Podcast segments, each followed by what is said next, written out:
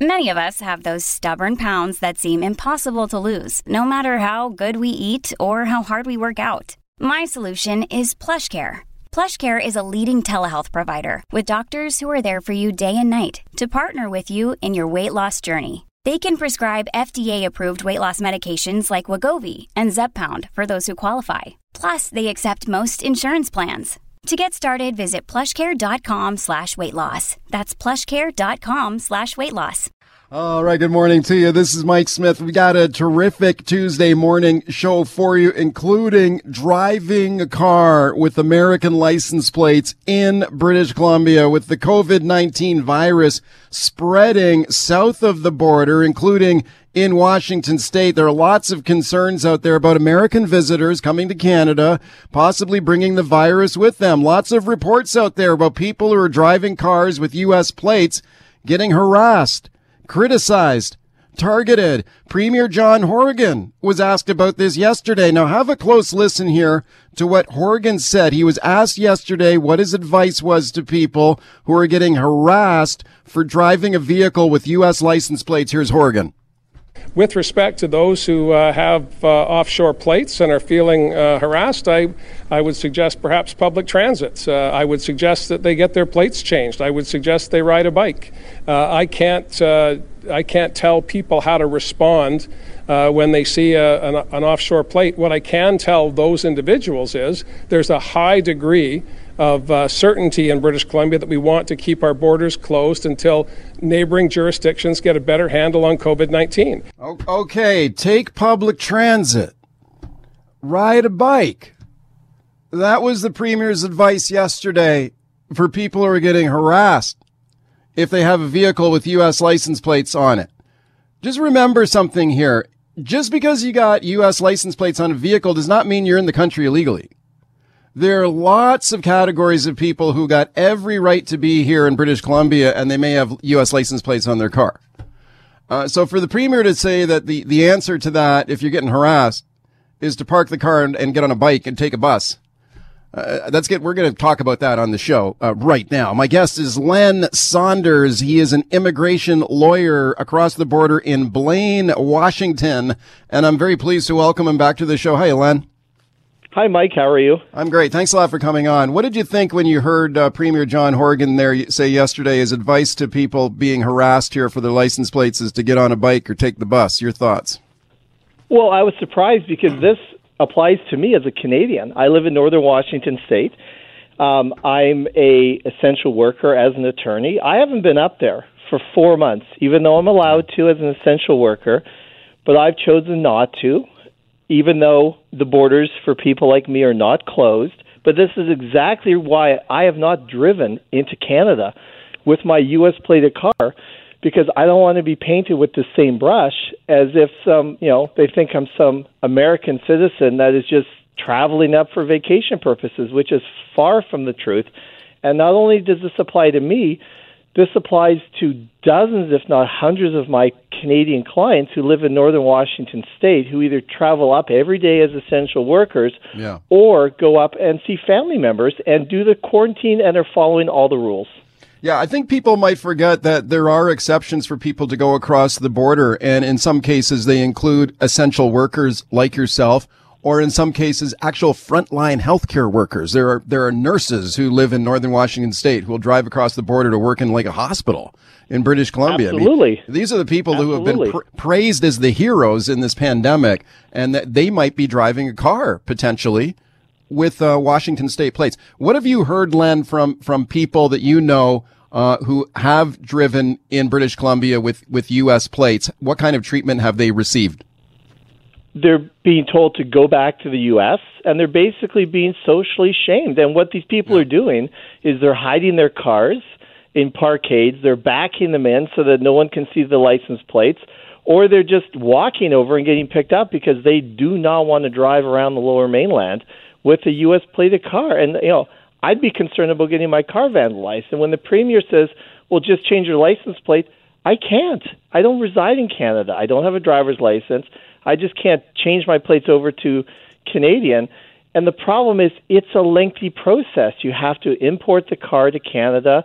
which means if someone's already in Canada, they have to come back into the U.S. with their car for three days. It creates more of a problem for, for Canadians who mostly are just up there for a brief moment of time, either working for the day or they've come back in order to avoid what's going on in the U.S. right now. Yeah. Do, do you have concerns, uh, Premier John Horgan's comments there that if you don't want to be shamed, you don't want to be harassed, then maybe you should take the bus or ride a bike.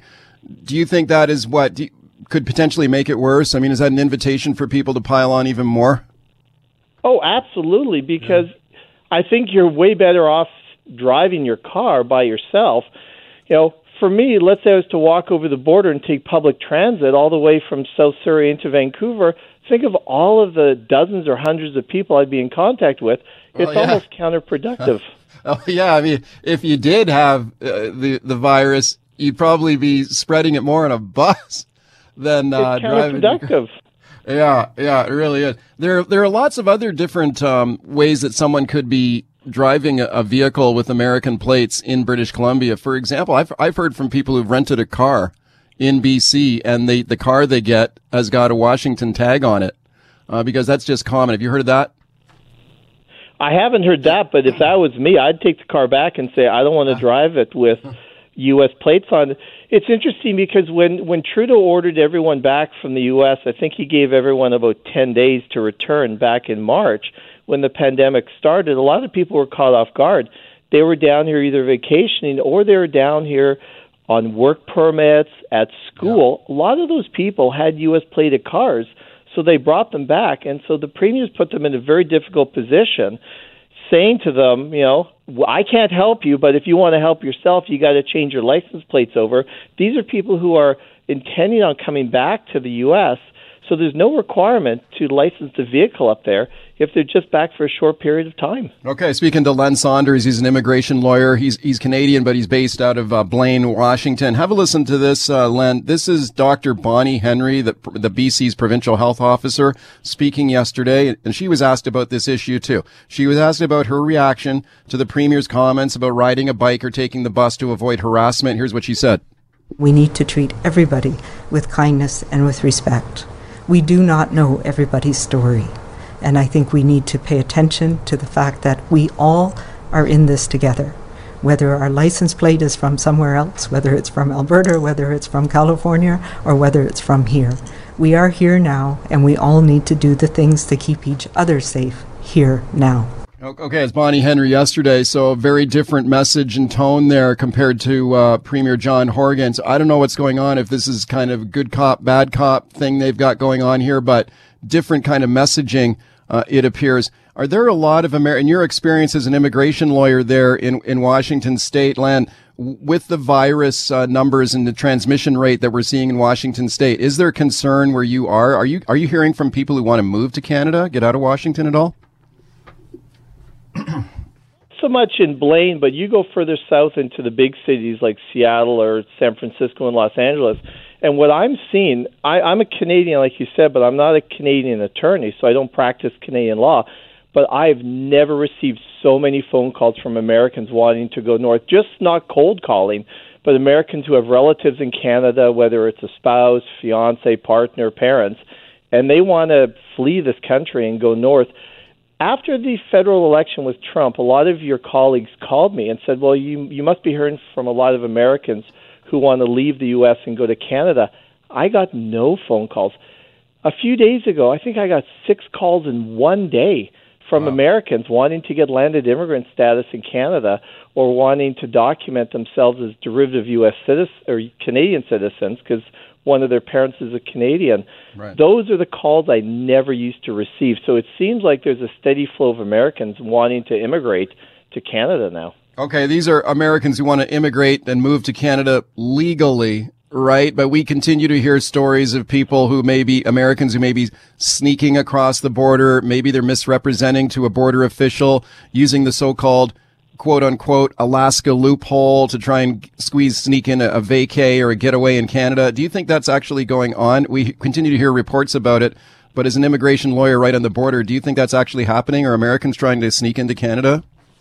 You know, I only had one call from a, someone who was interested in driving through up to Alaska, so that's one call in four months. What I am seeing is a lot of Americans who are marrying Canadians at the Peace Arch Park, and what's happening is it's an immediate kind of you know get out of jail pass to go to Canada. All you have to do is marry a Canadian, go down to the courthouse in Bellingham and Whatcom County, register your marriage, and you can drive immediately south. So I see a lot of Americans who have been dating Canadians or engaged to Canadians for a number of years, and this whole border closure with the exemption for immediate family members is pushing them to do something that maybe they wouldn't have done for months or years to marry their partner in Canada and they're it's almost like they're being welcomed in immediately. All right, welcome back to the show. This is Mike Smyth. My guest is Len Saunders. He's an immigration lawyer in Blaine, Washington, and we're talking about Premier John Horgan's blunt advice to people driving vehicles with American license plates. They're getting hassled and harassed. He said, take the bus, ride a bike. That was his answer yesterday. 604-280-9898 is the number to call me. What do you think about that? 604-280-9898, star 9898 on your cell. Chuck in White Rock. Hiya, Chuck. Hey, how you doing, Mike? I'm good. Go ahead. Yeah, I've been boating in the Gulf Islands the past few days in the southern Gulf Islands on the Canada-U.S. border and noticing uh, a few American boats anchored in marine parks.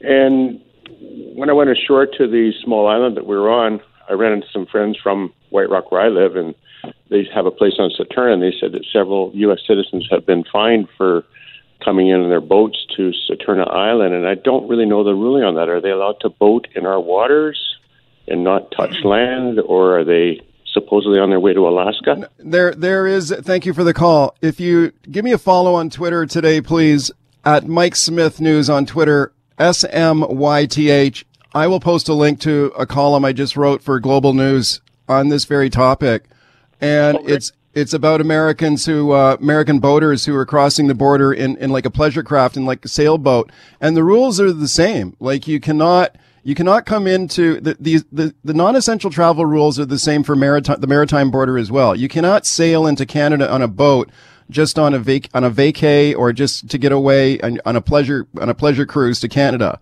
Is that your understanding, Len? It's the same rule, right? If you're on a boat. Yeah, so the land border closure applies to marine traffic. What's interesting right. is it doesn't apply to flying from Vancouver Airport, though, into the U.S. Yeah, no, there's different rules at the airport. Um, but for on a boat, and by the way, there are lots of people out there who think that there's too many American boaters coming up here, too. And we've got like COVID, a COVID volunteer COVID Coast Guard now looking out for American sailors coming into our waters. Check out my column on that. John on John in the open line in Delta. Hi, John. Yeah, hi, Mike. Um, I just think uh, you're kind of painting this a little bit unfairly uh, towards putting a lot of the blame on Horgan for his comments.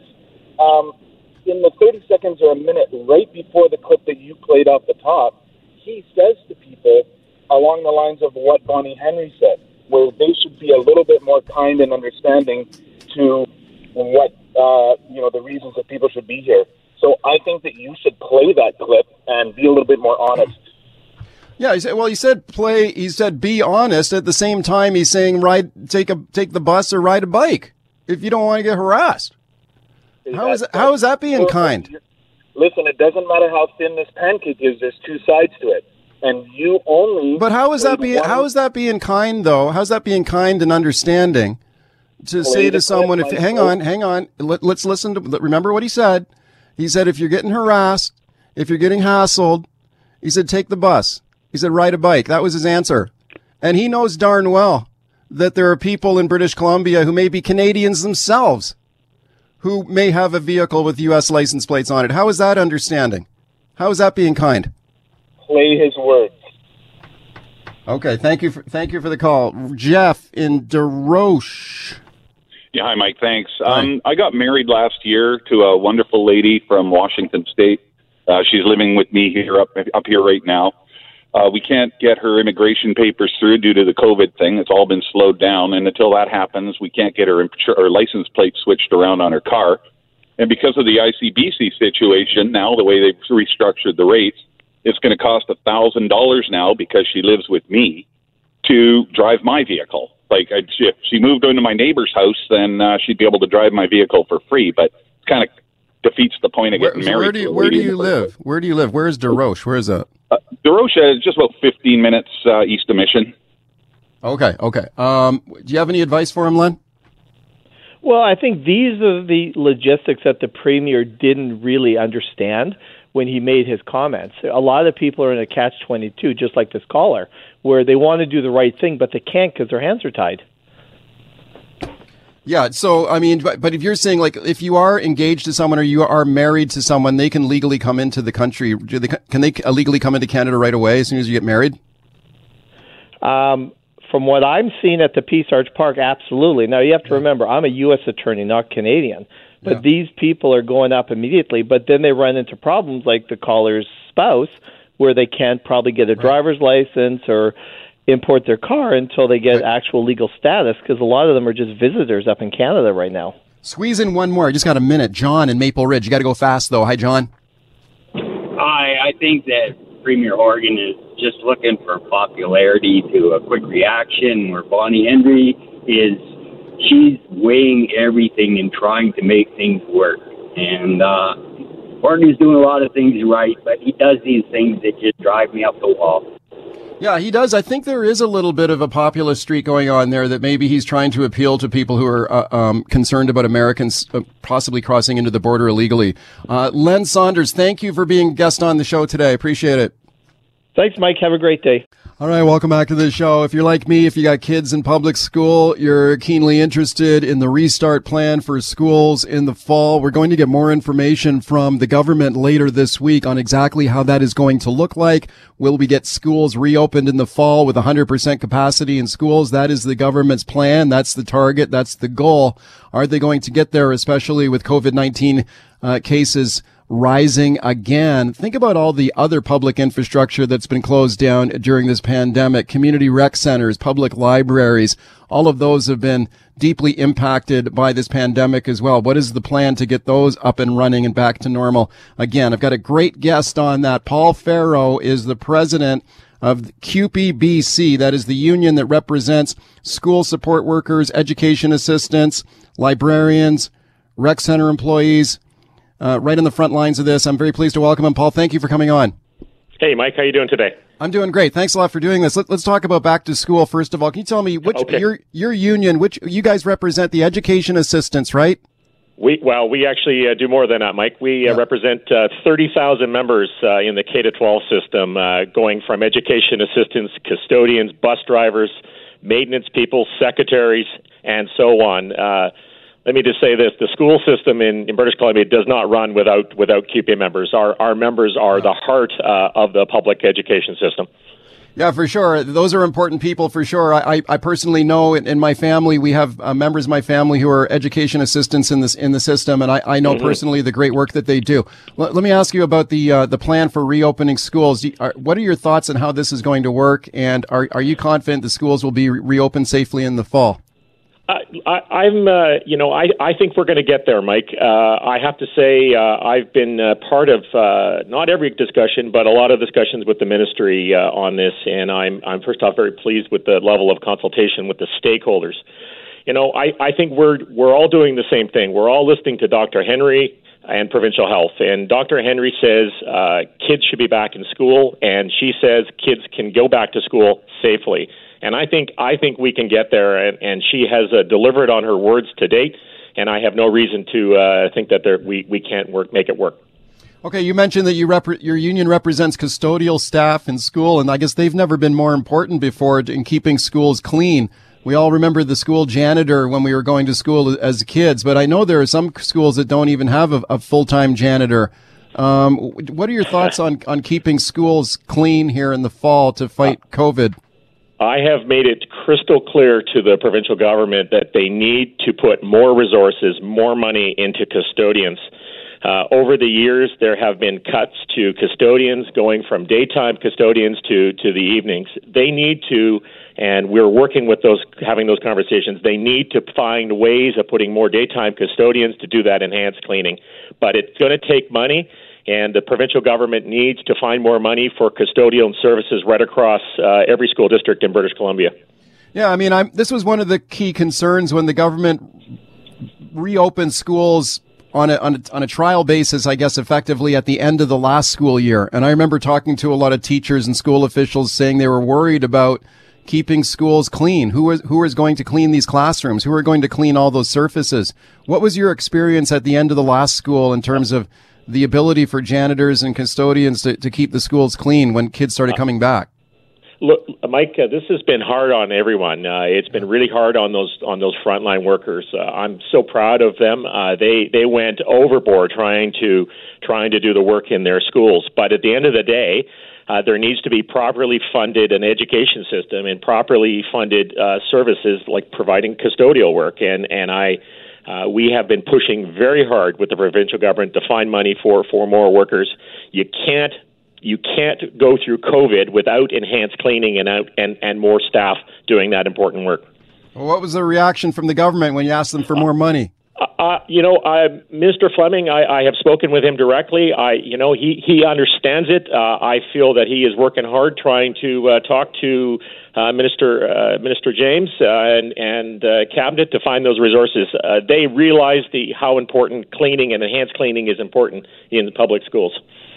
Let's talk about some of the other public facilities that uh, your people work at. Um, rec centers. I'm a I'm a member of our local uh, municipal rec center right. uh, where I where I live. It's been shut down for many months. Um, what is the situation for, with rec centers around the province? Are they all shut down?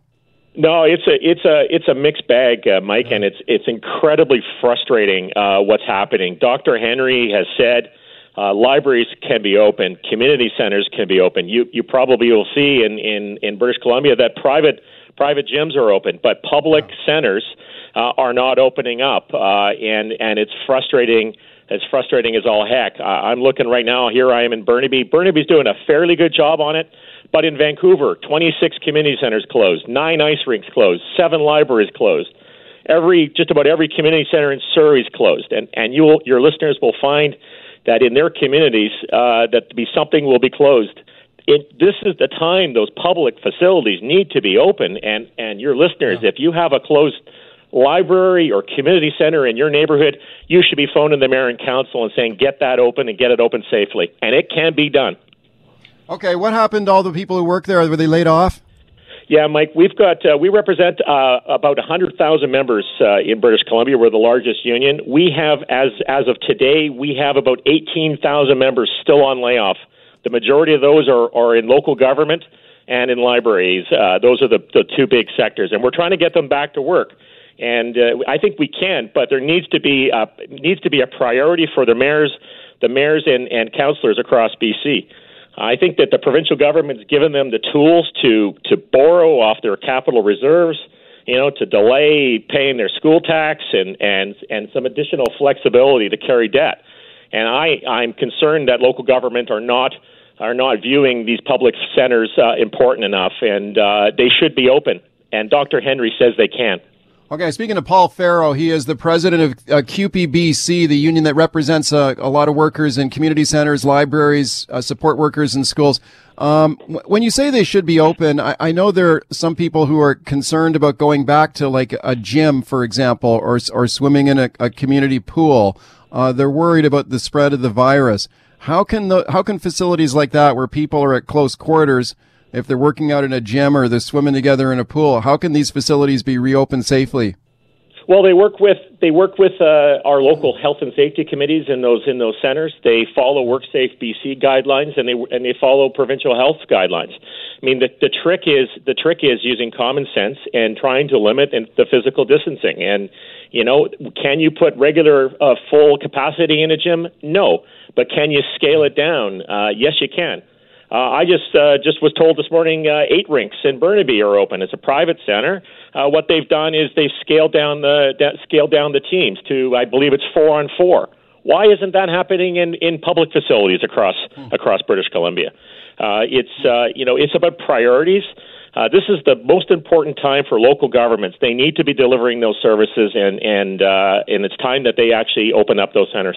Okay, are these, is this exclusively jurisdiction of municipal governments? Like when you're talking about a local rec center, skating rink, swimming pool, library, Yes. this typically Yeah. c- comes down to municipal control, right? Yeah, yeah, yeah. It is, and and this, and the same with libraries. The libraries is a, is more tricky, Mike. Uh, uh, libraries unfortunately get the majority of their funding from local government, uh, and uh, they uh, seem to get to be the the poor cousin in all this and get starved out by local government. Um, there is no reason why you can't go into a library and, and get a book. My goodness, you're going into a grocery store and getting your cornflakes and your other other products. Uh, you can do it. Uh, the other thing that I've got a concern with is I, I think that uh, local government are not understanding fully the the provincial health uh, rule on the, the, the rule of 50 or, or under. You know, I'm pretty sure, Mike, you'll probably go into your local Canadian Tire and you'll find that there's more than 50 people in that in that uh, in that store. Um, there is a lot of misunderstanding uh, with uh, with the provincial health rules. I think that the local government should be working with their local health authorities and trying to find a way to ma- open up things safely. It can think, be done. It a, is it like um, a patchwork uh, from municipality to municipality and which facilities are open? Because I was talking to a buddy of mine in Vancouver who said he's, he's been able to get back to his local library branch and he was very grateful to be able to go down and get a book at the local library after, when it reopened. But are some libraries shut and others are, are, are open? Yeah. The the the uh, the reason why facilities are not open across BC is not due to COVID, in my opinion. It is due to financial dollars and the will of those local mayors and councillors to open up those facilities.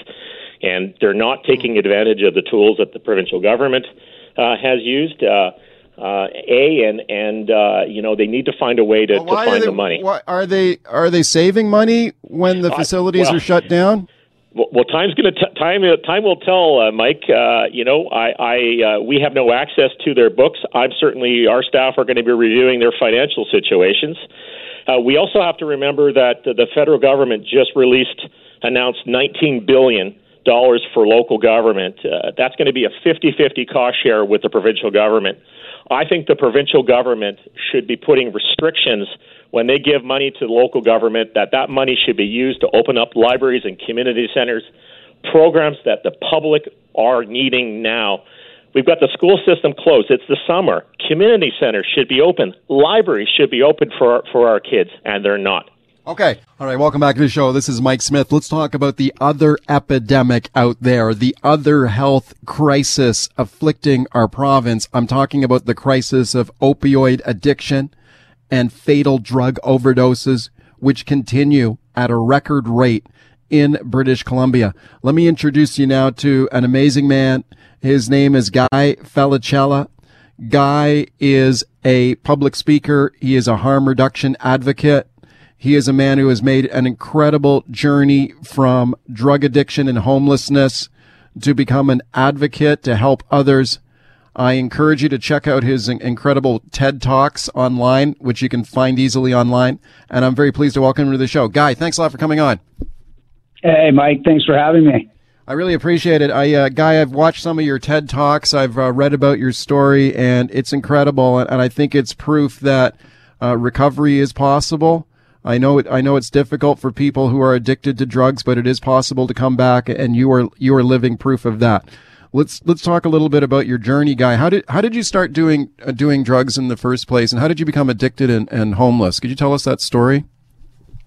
Yeah, um, you know, it started off uh, early on for me. I mean, uh, there was some, you know, verbal and, and physical abuse in my household that um, really made it um, extremely challenging in my life. And, you know, I developed uh, low self esteem, anxiety, depression, and, uh, and just a self hatred for myself. Like making a mistake in, in, in my life was just um, crippling. And so, as, as a young age, I, you know, I, uh, I excelled well in sports, and really that was my my outlet. Um, but as I gotten older, um, the pain was just completely unbearable, and so um, you know, by the time I was 12 years old, I was you know running away from home, and um, when I started running away from home, obviously, you know, you're the people that you're hanging around with, um, you know, were um, doing drugs, and, and they were much older than me, but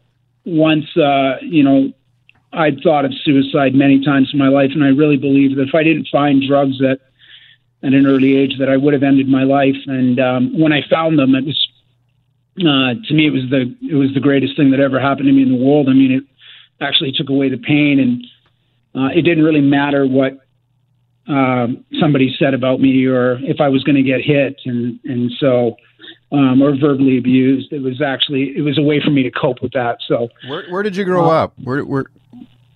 I grew up in in Richmond, uh, BC, but um, by the like I said, by the time I was honestly 13 years old, I was in and out of the downtown east side. Right. Um, you know, in 1983. So I'd I'd been down there in and out. You know, I'd go in and um, buy some stuff, and then I'd leave, and then eventually just found my way um, trapped in there. And obviously, you know, spent some time in juvenile detention. Sadly for me, jail was probably a safer place for me than than being at home. And um, you know, you kind of get into a pattern. Uh, what you're familiar with just became what was normal.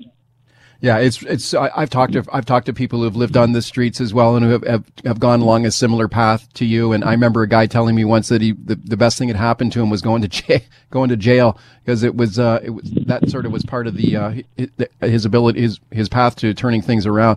When you were uh, when you were on the downtown east side guy um, doing drugs and you were homeless at that time, right? Were you living like living on the streets in the downtown east side? Yeah, for decades. Yes. Wow. Well, okay. Tell me about yeah. your tell me about your experience there, because I know you you overdosed many times, right?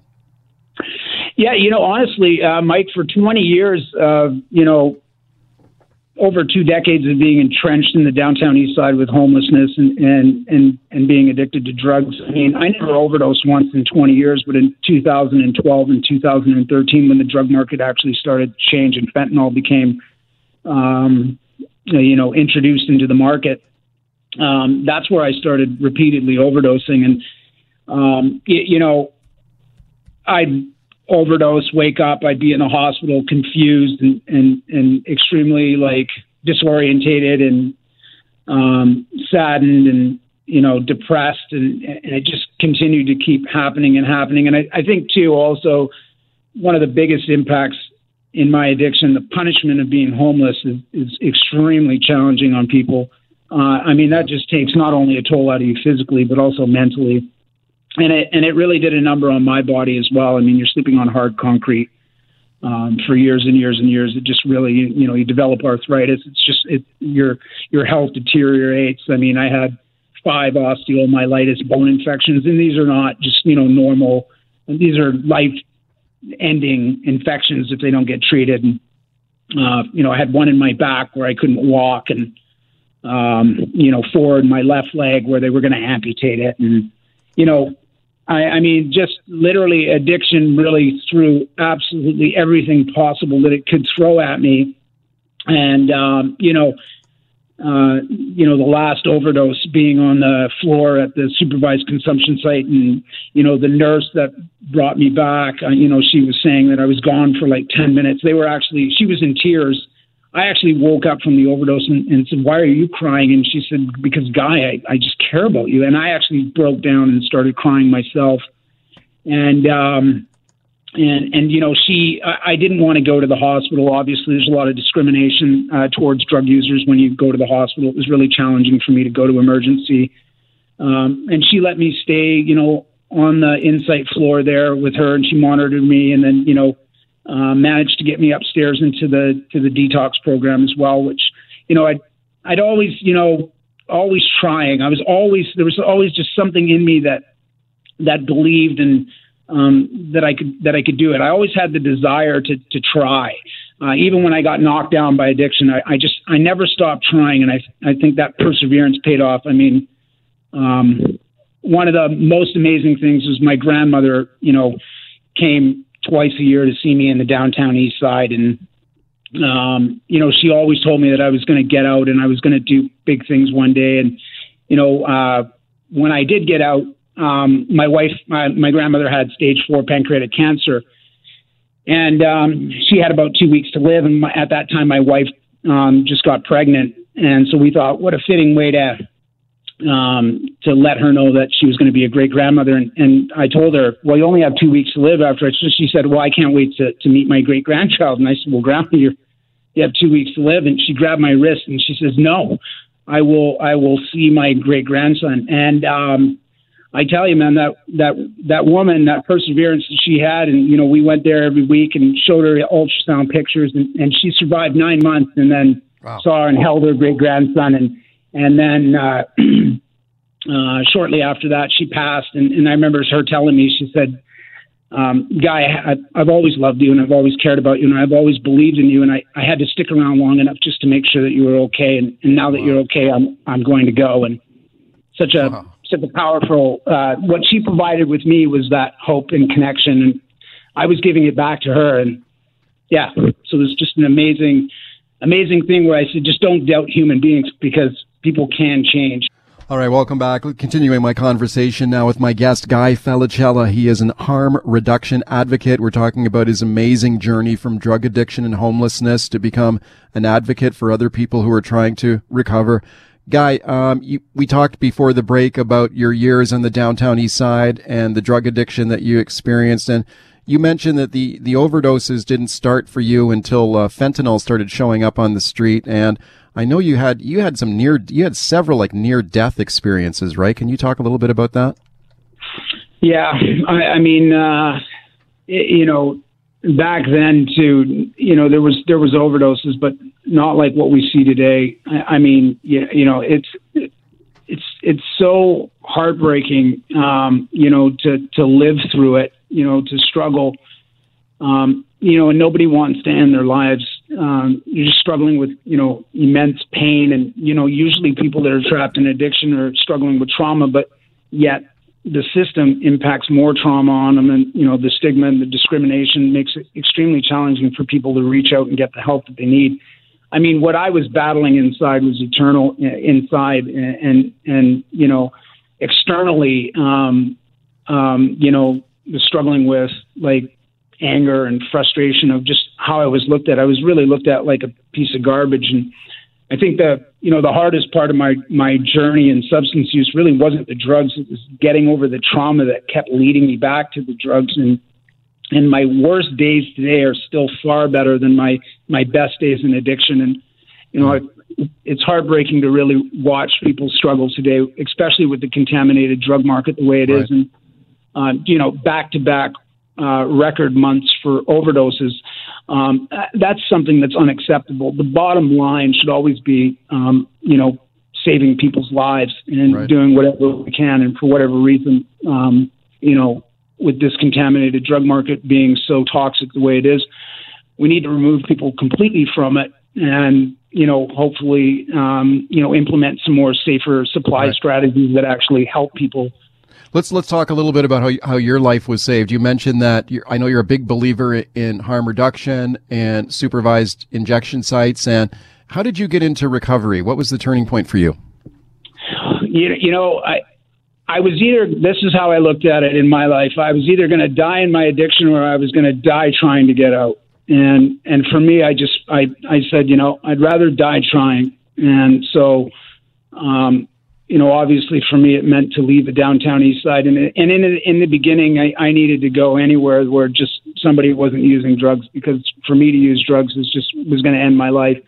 And uh, I got involved in the beginning um, years of my recovery. I was involved in, you know, going to, you know, the usual AA meetings, NA meetings, and, you know, just trying to trying to understand like you know how to live um, you know differently and and try to put some new um, skills in my my vocabulary and um, you know I I went to an outpatient program and and and basically saw you know uh, a counselor and and and basically my life started to get you know uh, a little better and uh, I met some really good people along the way. Like, you know, I met my, my father-in-law is the first person I met in recovery. Actually, he's, he's in recovery as well. And, um, you know, he was the guy that saw me with one set of clothes on and a pair of sandals and said, you know, Hey, can I buy you some clothes? And he took me out shopping and bought me clothes. And I just said to him, I said, well, I'll never be able to pay you back for that. And he says, you know, one day you'll understand.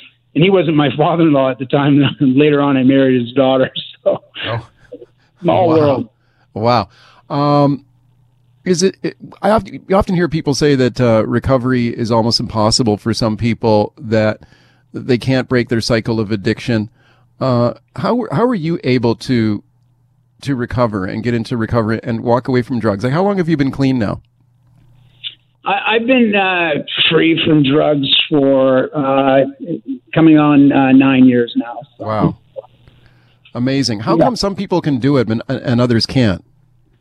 It's just a really complex issue. It really is. Like you know, it took me honestly. It, it took Mike. I, am still getting over the trauma. You know, I yeah. still see a counselor every two weeks, um, and, and I tell you, it's really hard for people to get over some trauma that's been done, especially in their in their lives. I think I think one of the things that's really interesting and in what I've noticed is that you know a lot of the behavior in my addiction was the stuff that I had to do to get the drugs that really kept me in my addiction, and I thought to myself, you know, if we could change that and, and possibly, you know, have a withdrawal management thing where you actually gave people drugs to change the destructive behaviors that they're doing to get the drugs, you could actually change the, the habitual patterns in a person's life.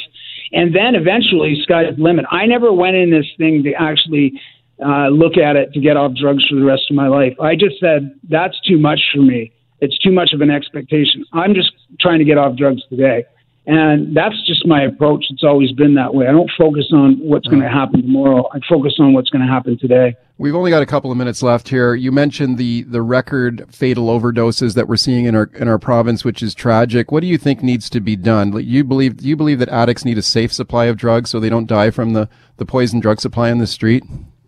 Yeah, hundred percent. I mean, people aren't going to make it to recovery or find their path or their journey if they're dead. People just don't recover when they're gone, and I think um, you know, also too, if you look at just everything that the the the drug culture, it's you know, you've seen the police chiefs and you know the premier and uh, you know calling for decrim and have activists have been calling for it for for a long time, and I think you know, that's the approach is that if this is truly a health issue, like we say it is, then we shouldn't be criminalizing people for struggling. And it's really rooted in trauma. A lot of people are, are that are addicted have, have a, uh, an issue of trauma. And so we really have to get to the root causes as well in order to actually help people. And like I said, when I left yeah. the downtown east side, I was on um, an opiate agonist therapy for nine months. And it really gave me the confidence and, and ability to actually focus right. on other things instead of using drugs, um, buying illicit drugs off the street. And so I believe that approach can really get somebody to uh, the place that they need to be. Hey, Guy, I got one minute here. Uh, you you've made this amazing journey, this amazing recovery. I just retweeted your uh, your tweet the other day with a, a, beautiful photo of your your wife and your family. Can you tell me a little bit about that in the minute we got left? Tell yeah, I mean, yeah, my my wife, who's just been a massive support in my life. She's really the rock and the glue of our family, and and really has, has really helped me, and you know was taught me how to live again and taught me how to love again and broke down the you know the cold heart that I had inside and you know my kids and uh, you know I have three. How many kids you got? I have three, and we just had a newborn. I was born a, a week ago, and, and and really, I'm reliving my childhood through my kids, and so uh, the childhood that I didn't get to experience that I wished I had is I'm living it now. So I'm just okay. having a an amazing time. Guy, you are an inspiring man. I wish we had more time. We'll have to have you back on. And uh, I really encourage people to check out your website and all the great work you do. I encourage people to take a look at my Twitter and you'll see uh, the, the retweet there of uh, Guy's uh, tweet. Thank you very much for coming on today and continued success to you in your recovery. Thanks, Mike. Thanks for having okay. me.